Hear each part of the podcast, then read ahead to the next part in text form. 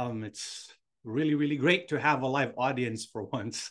And I'm truly happy that many of you actually took uh, the long drive to be here. And so we are truly happy and filled with joy. And it just so happens in this small room, we have two joys, right?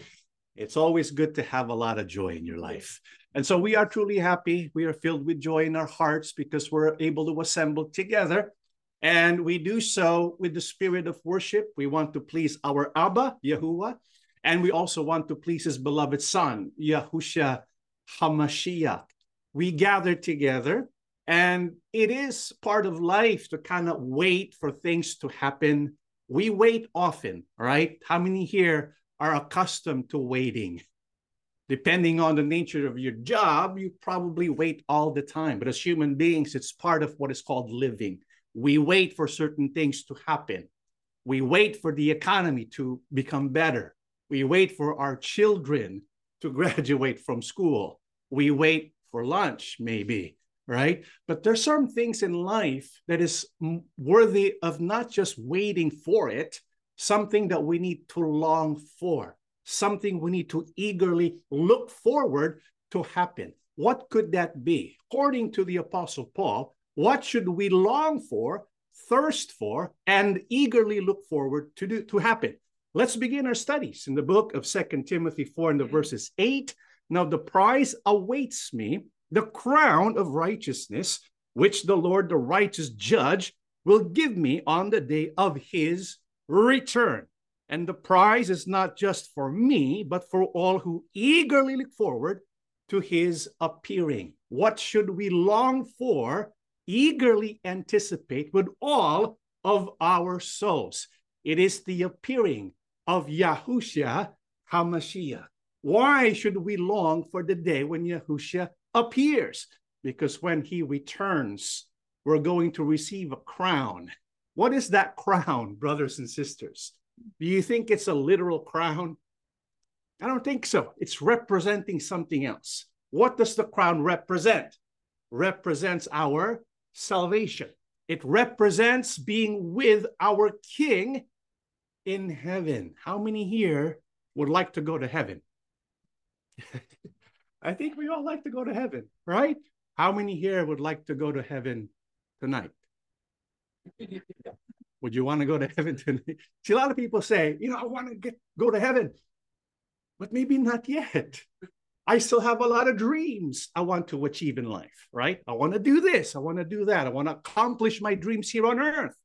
But you know what, beloved brethren, when it comes to heaven, when it comes to the return of our King, nothing can compare to what we shall experience. It's too bad as human beings, we're so oriented towards earth, right? We're not excited about heaven. What's ironic is the first century Christians, they were oriented not on earth, but towards heaven. That was in the first century. Now that we're close to the return of our King, instead of being oriented towards heaven, we're kind of stuck on earth. Our dreams are earth based. There's nothing wrong with having dreams here on earth. Sometimes, because our dreams on earth are so focused, heaven becomes kind of fuzzy, right? And so the Bible tells us we need to long for the return of our King, for the return of our Messiah. What shall we receive when our King Yahusha returns? Let's read the book of John 16 22.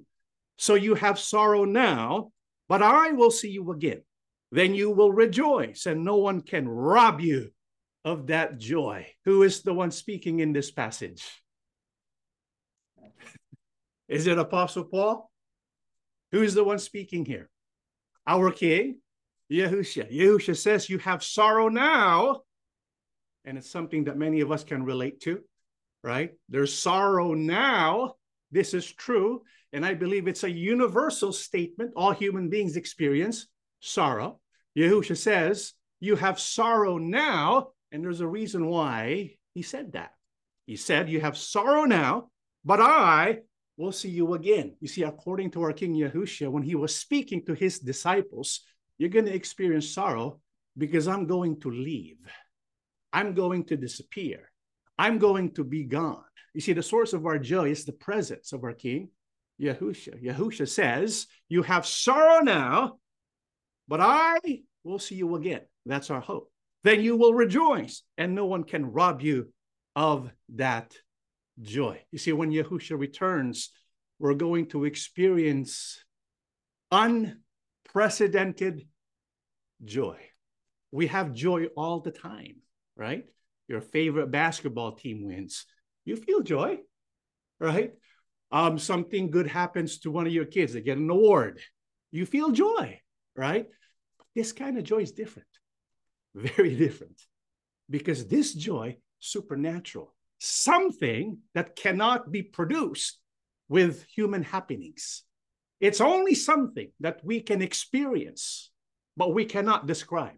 It's something that we experience when Yahushua is with us, when Yahushua will return. I believe this prophecy of our King Yahushua has two fulfillments. What's the first fulfillment? Yahushua said, You're going to have sorrow now because I'm going to be gone. Why did he say that? Because he knows he's going to die. And so for three days, he's going to disappear. He's going to go there. What is there? The grave. You're not going to see me anymore. And was this fulfilled? Yeah. I mean, when our King Yahushua was arrested, how many was by his side? How many sought to defend him? None. They all left. They all left. They all fled because they were afraid. And then they saw him crucified. They saw what he went through. And so they were distraught. They carried great the, the burden of sadness and sorrow. They were afraid. And it's funny, you know, why would they be afraid? Because for a long, long time, Yahusha warned them about that, right? I'm going to die, but I'm going to live again. But the reality of that didn't really sink in. And so they did not get it. They were afraid. And then one day, what happens? Shows up. Can you imagine their face? I mean, what do you think? There were the expression of their face was, and all of a sudden, the Messiah they saw crucified all of a sudden appears before them and says to them, Peace be unto you. What do you think they felt? Joy. Joy because Yahusha died. Then Yahusha lives again. And so they felt joy. But Yahusha, of course, says to them, I'm going to leave again. But this time, not to go there, but to go up there, right? But he also says to us, I will see you again. Why do we believe that we will see our King Yahusha again? Let's read the book of John 14, 1 to 3. Don't let your hearts be troubled. Trust in God and trust also in me. There's more than enough room in my Father's home. If this were not so, would I have told you that I am going to prepare a place for you? When everything is ready, I will come and get you so that you will always be with me where I am. You know, what we read to you is a statement of promise from our King Yahushua. I don't know if Brother Paul still remembers. Why are you picking on Brother Paul, brother? Because he's sitting in the back. you like to sit and notice in the back. Brother Paul, do you remember the statement of our King Yahushua? It's a statement of promise. In Hebrew, among Hebrew idioms, the statement of promise from our King, what does it indicate? If you still remember. Anyone here remember what kind of statement of promise this is? It's a statement of promise to his. Yahusha's the husband. She must have a bride because in the Hebrew culture, when you are engaged, you're going the, the groom is to depart for a while to prepare a place in his father's house. And when that place is ready, he's gonna go back and get you. Yahusha's telling us you're my bride. And one day I'm going to return and we're going to have that wedding consummated. Beloved brethren, That's a day of great joy. Weddings are happy and joyous occasions, right? But there's no greater occasion, no greater joy when Yahusha actually returns. And we're going to have that grand celebration. This is why it is but right that we long for the return of our King, Yahusha. But one might say, well, brother, you know, I really want Yahusha to return, but not yet because maybe I'm not ready yet. How many here feel like that sometimes? I'm not ready yet. I might not be saved. Do you feel like that sometimes? I'm not worthy. I have not done enough for him yet. And so maybe there's some trepidation there. Maybe you're saying to yourself, I might not be safe. So I want to postpone his return. like we can do that, right? We want to make sure we're not going to be put to shame when Christ returns. We don't want him to say to us, I never knew you, depart from me. And so we have doubts sometimes, but there's something in the Holy Bible that tell us that we should not be afraid if we truly have given our hearts to our King Yahusha. What is that? Let's read the book of Genesis 37, 26 to 28. Judah said to his brothers, What will we gain by killing our brother? Would we'd have to cover up the crime. Instead of hurting him, let's sell him to those Ishmaelite traders. After all, he is our brother, our own flesh and blood. And his brothers agreed. So when the Ishmaelites, who were Midianite traders, came by, Joseph's brothers pulled him out of the cistern and sold him to them for 20 pieces of silver. And the traders took him to Egypt. How many here are familiar with this story? You might be asking, why are we talking about Joseph when our topic is about the return of our King Yahushua? What's the answer to that question? It's called typology. How many here know what typology is all about? It's about Old Testament events that inform us of the future events, right? We know about the typology of Joseph. What or who does Joseph typify? Our king, Yahusha. Now, here's my question Who do the brothers of Joseph typify? Tough one, huh? Who do the brothers of Joseph typify? It's us. Us, right? The brothers of Joseph typify us. Why? Because the brothers of Joseph did evil against Yahusha. And we, if we're going to be honest, we are sinners before Yahusha. We don't deserve salvation. This is why this episode of biblical history is worthy of our study. How many here remember the story of Joseph? Yeah. Who was his father? Jacob. How many kids did Jacob have? 12. Plus, he had Benjamin. Right? So he had a lot of kids. Just put it there. Right? But who was his favorite?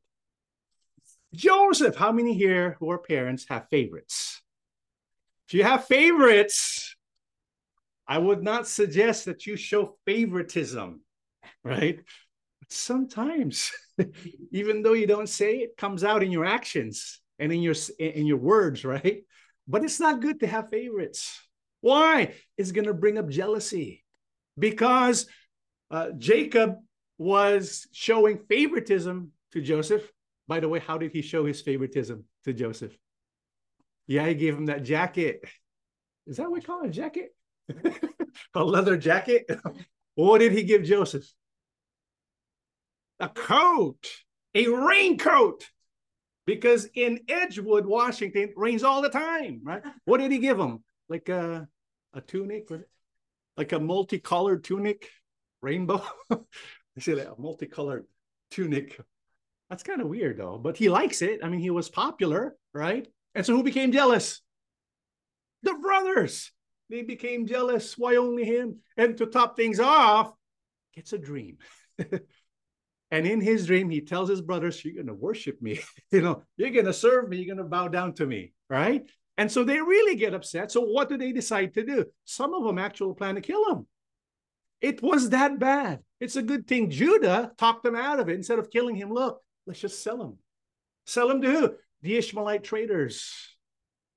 That way, you know, we don't have to cover up the crime. And so they hated Joseph. They intended to do evil against Joseph. And so Joseph was sold to these traders. He was again sold to Potiphar, and he was serving with, with Potiphar. He does good. Potiphar loves him, including the wife. And so the wife seduces him. He runs away. He gets accused of rape. He goes to prison. In prison, he becomes the best prisoner to the point the warden says, I want you to be the warden. right? He was blessed in that prison. And in that prison, he meets two people. Eventually, Pharaoh comes to know about him because Pharaoh has a dream that he cannot understand and interpret. And so Joseph comes along and says, Oh, this is what Jehovah God tells me.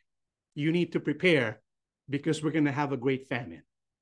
And so he becomes governor. He becomes second in command of all of Egypt. And when the famine struck, who was affected? Jacob and the brothers. And so, what does Jacob say to, the, to his sons?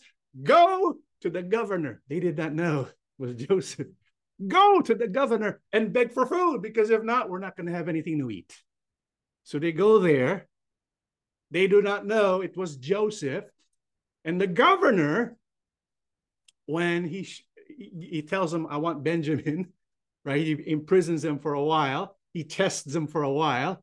But eventually, what happens to Joseph? Well, let's read the book of Genesis 45, 1 to 5. Joseph could stand it no longer. For, so, for some time, he was concealing his true identity as he was entertaining his brothers and kind of testing them. There were many people in the room, and he said to his attendants, Out, all of you. So he was alone with his brothers when he told them who he was. And he broke down and wept. He wept so loudly the Egyptians could hear him. And word of it quickly carries carried to Pharaoh's palace.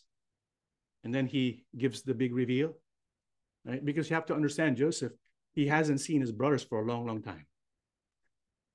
And even if they've done evil against him, they're still your brothers. They're still flesh and blood, right? And so you can see what's what was happening in the mind heart of Joseph. He couldn't take it anymore. He had to tell him who he really was.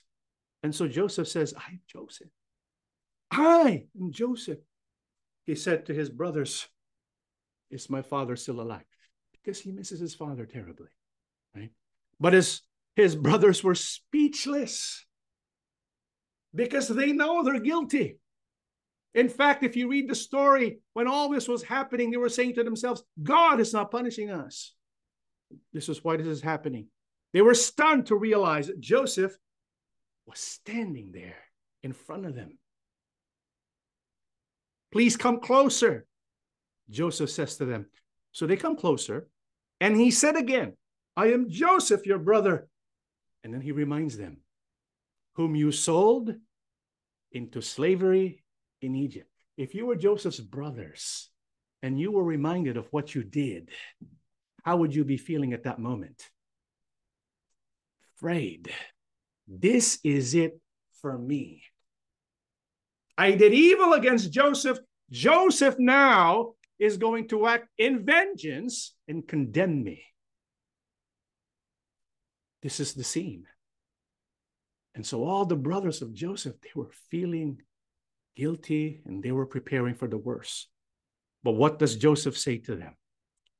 If we keep reading the passage, but don't be upset and don't be angry with yourselves for selling me to this place.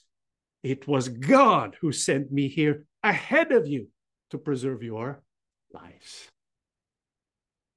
The brothers, they said to themselves, they understood and they felt they were going to be condemned.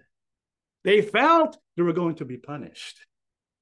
But they were surprised. In fact, stunned is the mm. word. They were stunned. Joseph is not only alive, Joseph is going to take care of them and take them to a beautiful spot in Goshen in Egypt. Can you imagine that? Question the brothers of Joseph, do they deserve this treatment? Do they deserve it? What do they deserve?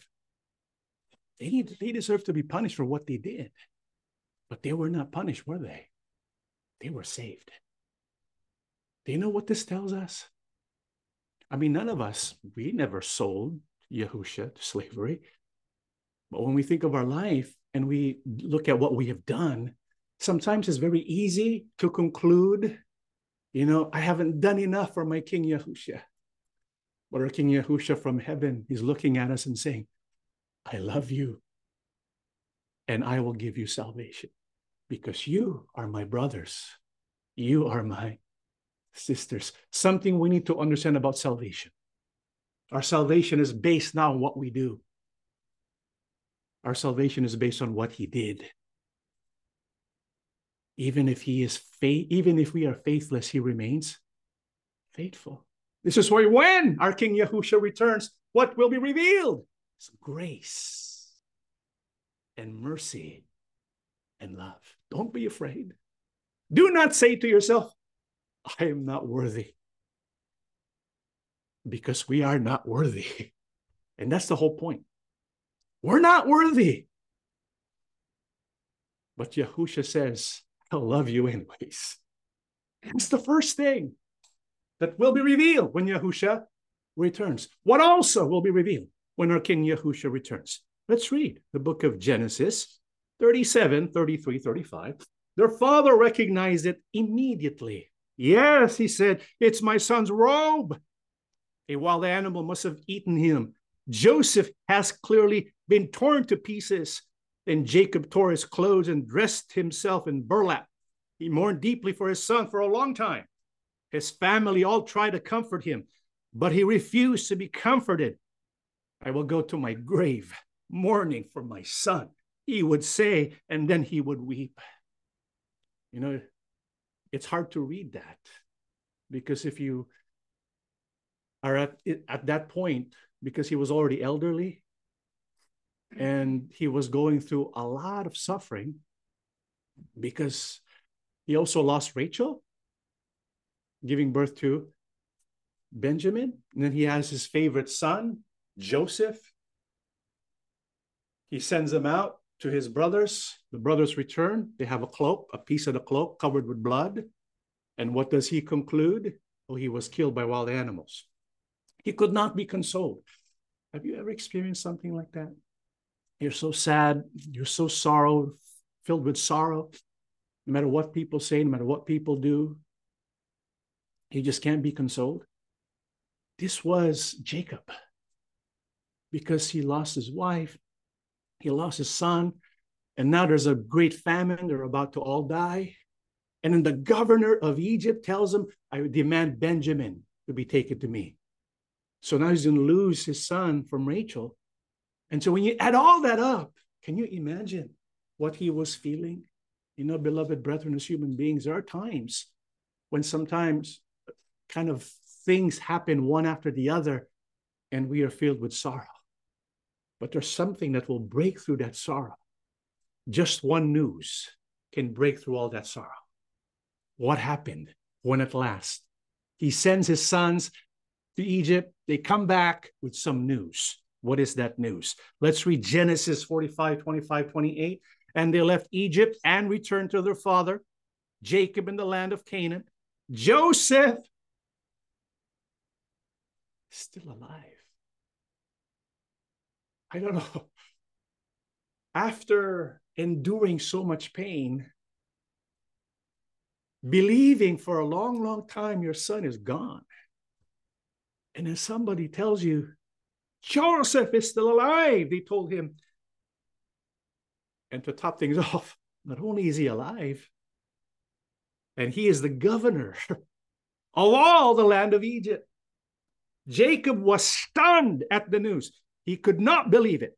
But when they repeated to Jacob everything Joseph had told them, and when he saw the wagons Joseph had sent to carry him, their father's spirit revived. Then Jacob explained, It must be true. My son Joseph is alive. I must go and see him before I die. You don't call that just a happy ending, do you? No. That's just not a happy end. That's something that you cannot really express in words. Believing your son is dead, and then you get news he's still alive, he's governor of all Egypt, and he's preparing a place for you. Does that sound familiar? Who's preparing a place for us? You see, when Yahusha returns, his grace and mercy will be revealed. But on top of that, the joy of his return will be revealed. And that joy you cannot even imagine. Why? Let's turn to the book of Corinthians, chapter 2, 9 to 10.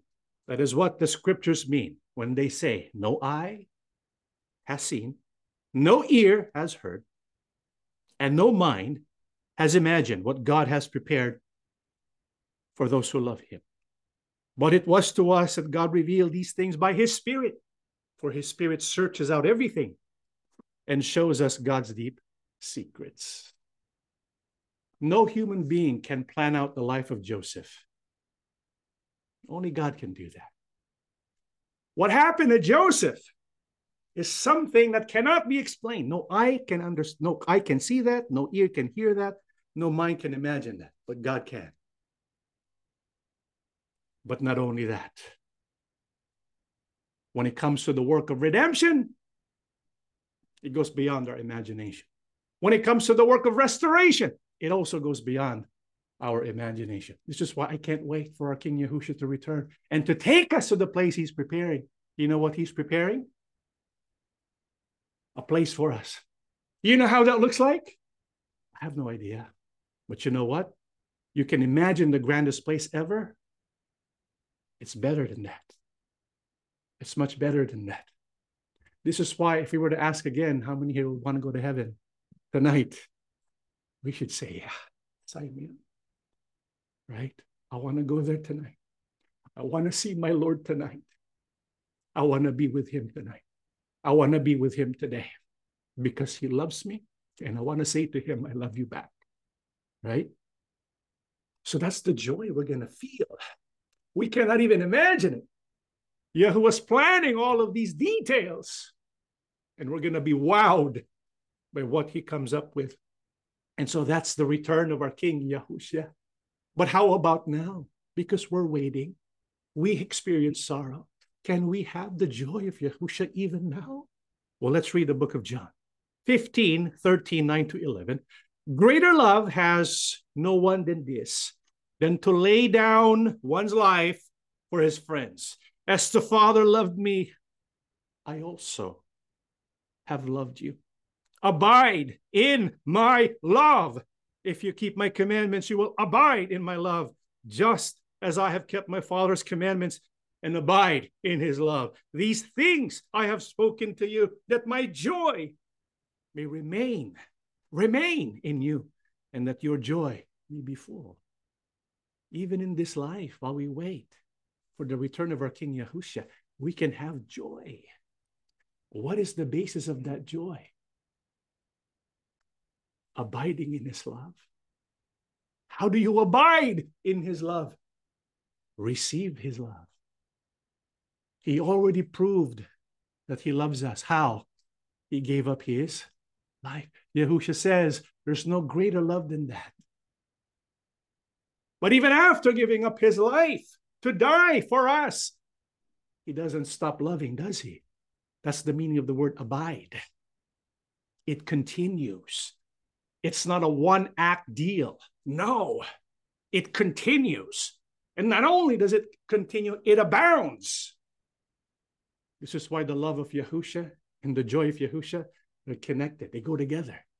When we focus and experience the love of our King Yahusha, the natural response is joy. This is what the early Christians believed. This is what they felt. This is why they, when they were being thrown into the arena to be devoured by wild beasts, what were they doing? They were singing. They were praising. Why? Because of that joy. Because of that joy. This is why, beloved brethren, there should be this deep desire and longing for the return of our King.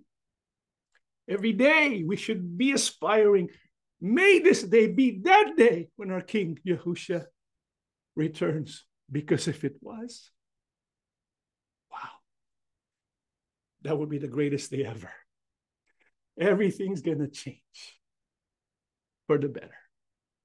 And so, what should we profess today while we wait for the day of the return of our King? When we see him face to face, let's read the final passage of our studies today. 1 Peter 1 8 to 9. You love him, even though you have never seen him. Though you do not see him now, you trust him and you rejoice with a glorious, inexpressible joy. The reward for trusting him will be the salvation of your souls. Apostle Peter, the other apostles, some of the Christians who saw Yahusha on earth, talked to him, embraced him physically, maybe ate with him.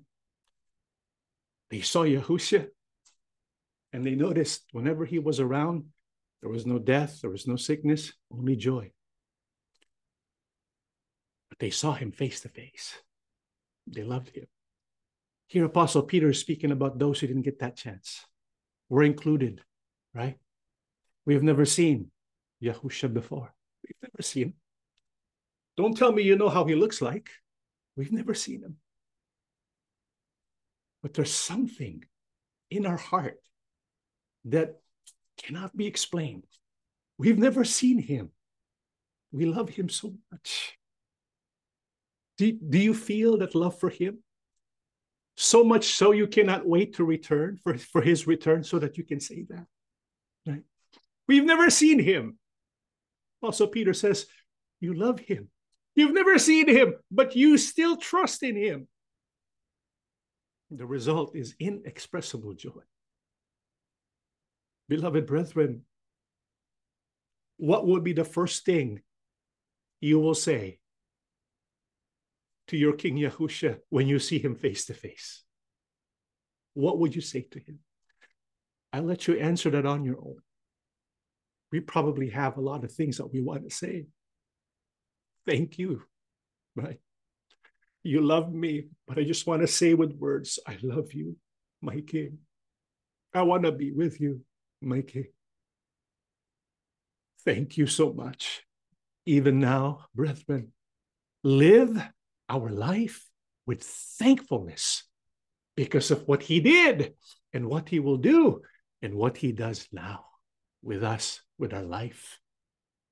And long for his return because when he returns, joy that we have now, it will be magnified many times over.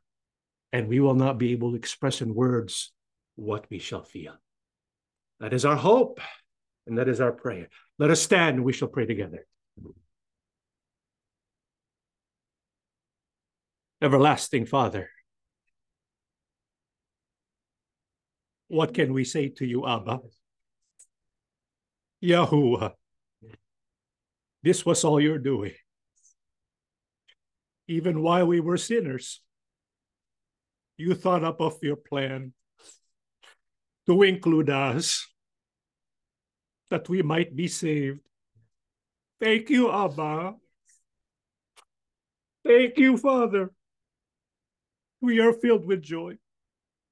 Though we sometimes shed tears, these are tears of gladness because you're assuring all of us today we will be saved when you will send your son. Thank you, Father. Thank you for your presence.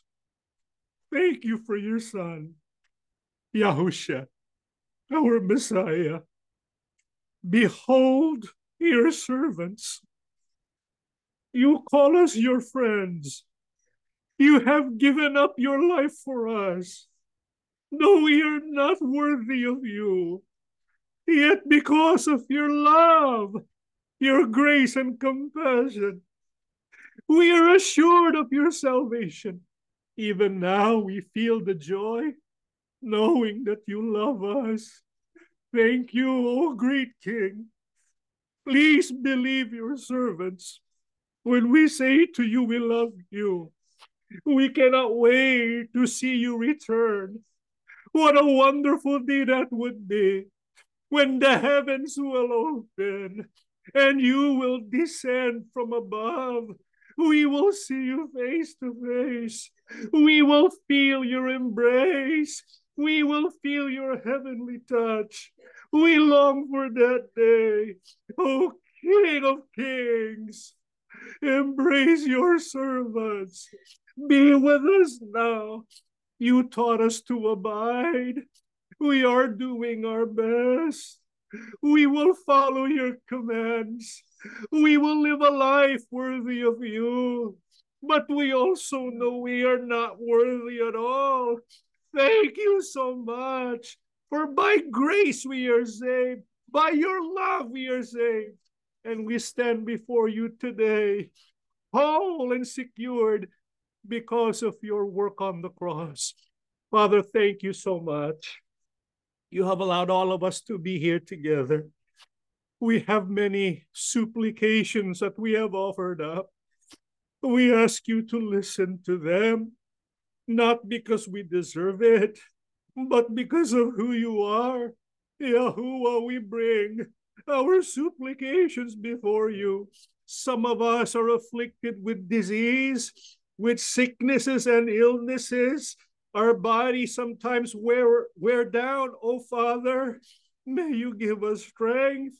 May you heal us of our sicknesses. May you perform your miracle, Abba.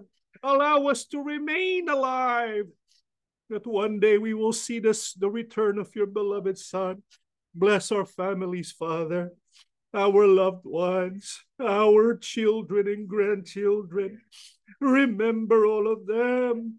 Give them the opportunity to be called into you.